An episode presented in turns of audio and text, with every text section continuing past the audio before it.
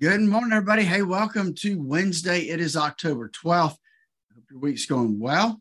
And uh, the market's still having some issues uh, getting out of the gate uh, for this uh, fourth quarter of uh, 2022. We'll talk about that and more uh, when Dave joins us here in just a few moments. Before he does that, though, let's not forget that there's a lot of things in this world that you and I cannot control but you can control your portfolio and the amount of risk that you have in your portfolio. But you have to know how much risk you have, where is it at, and how much risk should you have. And if you don't know those specific questions, you could have too much risk, or you could even have not enough risk in your portfolio. Give us a call, 863 382 0037, and let's walk through our core retirement design. That we got Dave coming up next.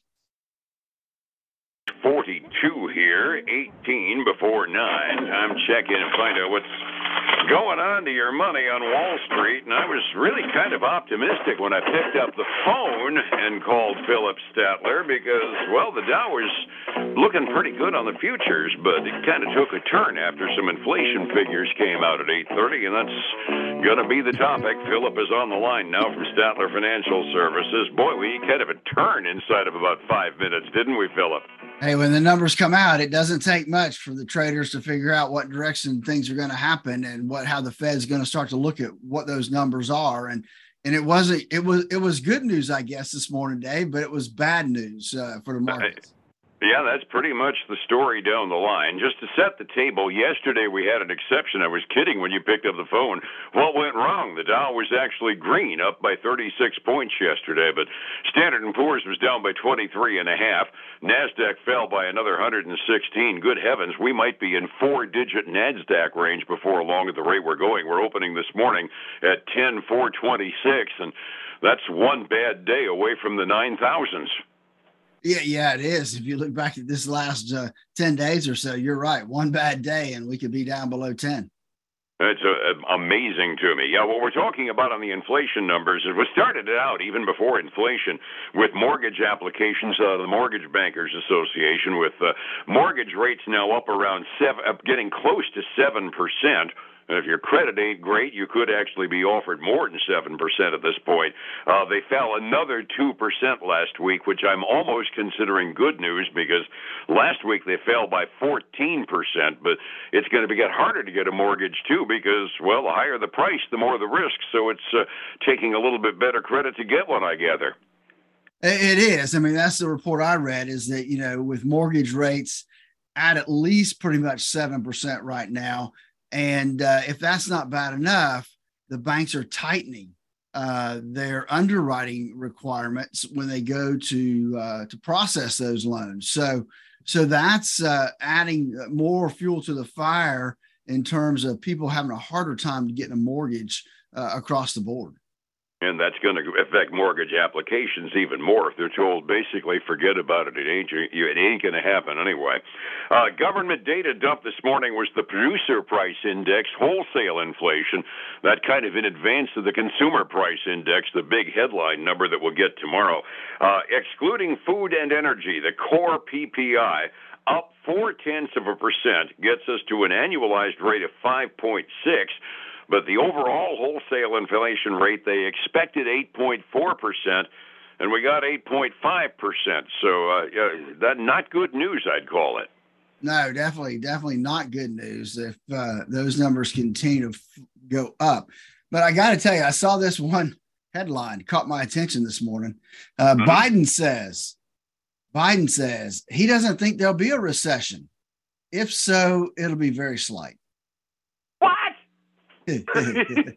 now I I do not go heavy political during this thing, but I've got the the IMF on the other hand, uh, the International Monetary Fund has basically said we're going to hit the crapper in 2023 and it's going to be a rough year and it's going to be a worldwide recession. Now I'm not too sure which one I should believe. Should I flip a coin or believe the IMF? Well, the IMF, and then you add the European Central Bank in there too, saying that that uh, our Federal Reserve is throwing the world into a recession. Uh, yeah, we were talking about that yesterday. I was quoting something to you on the phone before we went on the air. Uh, the chief global strategist at J.P. Morgan uh, came out late yesterday evening, and this is this is a quote, and this is uh, I was getting a kick out of it because it's exactly what you and I have been saying for the last eight ten months. In the long history of Federal Reserve mistakes one general uh, error stands out. They tend to wait too long and do too much. Does that sound a little like what we've been saying for the last year? Man, I'm gonna say that's uh, that's that's that's longer than eight months. It's been at least a year. We've been saying that same exact thing that uh, the Fed's going to mess it up, and um, uh, sure as heck they are. Absolutely. And arithmetically, the, the, my concern with all of these numbers pointing for the notion of uh, three, another three quarters of a percent in about three weeks is that it takes about six months to bake the effect of an interest rate increase and a tightening of the money supply. It takes about six months to bake that into uh, a result in the economy. So all of a sudden now we're looking at the notion of inside of three months, we're going to increase the reference interest rate up by two and a quarter percent I mean, I. I, we don't know what the reaction to that is going to be. We don't know for sure what's going to happen to the economy. But uh, uh, what is it? The Star Wars phrase? I got a bad feeling about this, Chewie. Well, yeah, you think about it. The only thing we're really feeling right now is a quarter percent increase that happened back in March. You know, that's the, that's what's filtered down so far. Uh, and you're right. And by by the by what 15 days from now, about maybe 20 days, we're going to have another three quarters of a percent jump. We'll be up three more percent since March, and uh, and we've not really felt the effects of that at all yet. I mean, it just hasn't filtered through the economy yet. Absolutely. That and that's the part that you know, that gives the Federal Reserve worldwide a not particularly favorable reputation. Now, granted, in their defense, this is a monstrously big economy they're trying to manage, the biggest in the world, and it's real hard to put your hand on the tiller and know exactly how far to turn the boat. But after all these years and all of the examples we've had it done, I'm looking at you, Paul Volcker uh, eventually you're going to end up figuring out that wait a minute here, the best way to go is make a change, let it cook, see what happens. Even if the inflation rate doesn't go down as much as you want it to, that beats the snot out of throwing us into another 1982 recession. Yeah, you're exactly right. But hey, they don't listen to us, right? uh, well, at least J.P. Morgan was. It took me months to catch up with us. you'd almost think we knew what we were talking about in this world, right? but yeah, it's it's it, obviously the wholesale inflation. If that's a precursor of the CPI tomorrow morning, we're not going to be happy campers when we report that number, are we? No, we won't. Neither will the markets. Uh, yep. The other thing that's going to move the markets this afternoon about 2 p.m., and this is kind of green eye shade stuff normally, but because once again we're in a really volatile time, uh, we're going to get the minutes from the September Federal Reserve Open Market Committee meeting, and that'll give us a picture just uh, what kind of brass knuckles they were talking about putting on there. I think we've got a pretty good idea, but uh, it doesn't look like we're going to be very happy with what we read when that comes out at 2 either, I'd wager.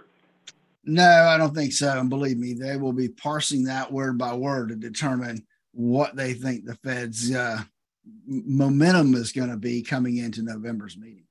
Yeah, I kind of miss the days when we could kind of blow that event off every month because nobody really gave a fig. Yeah, it don't happen now. not anymore. Earnings season is not really started in earnest yet, but we do have one household name that reported their quarterly results. How did Pepsi do anyway? We did. Pepsi reported, and uh, they did well. They beat uh, by 13 cents a share, came in at $1.97 a share in, in earnings. Uh, revenue top forecast, they said they'll be able to successfully raise prices, which go figure, right?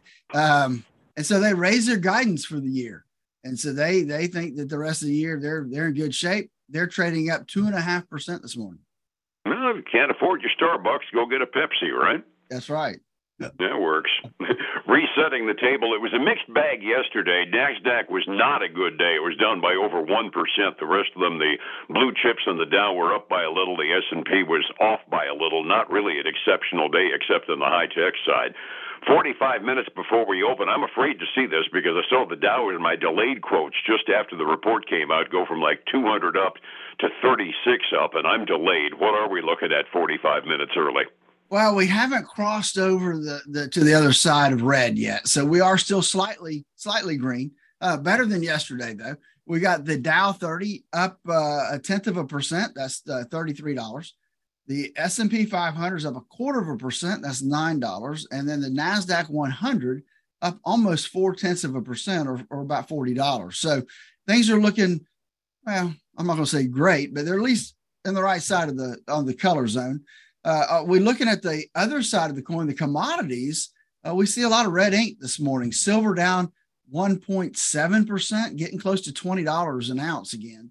Uh, gold down about four tenths of a percent. Crude oil, man, it's nice to see it sliding down a half a percent to $88.84 an ounce. I mean, not an ounce, but a barrel right now even with bad reasons for it to happen. I'm happy with that. Mixed bag on the Asian rim. China tends to see this as a zero sum game, so our hard time means they're good times. The uh, Chinese mainland market was up by a percent and a half. Everybody was off fractionally beyond that. Europe, halfway through their trading day, they're all down, not precipitously. The biggest loser in the bunch is Great Britain, down by about three quarters of a percent halfway through their trading day. If you got risk in your portfolio, you're looking at this and watching your hair stand on end. Time to get the risk out of it and figure out how much you can afford to take. How do I find you to get a reading on that, Phillip?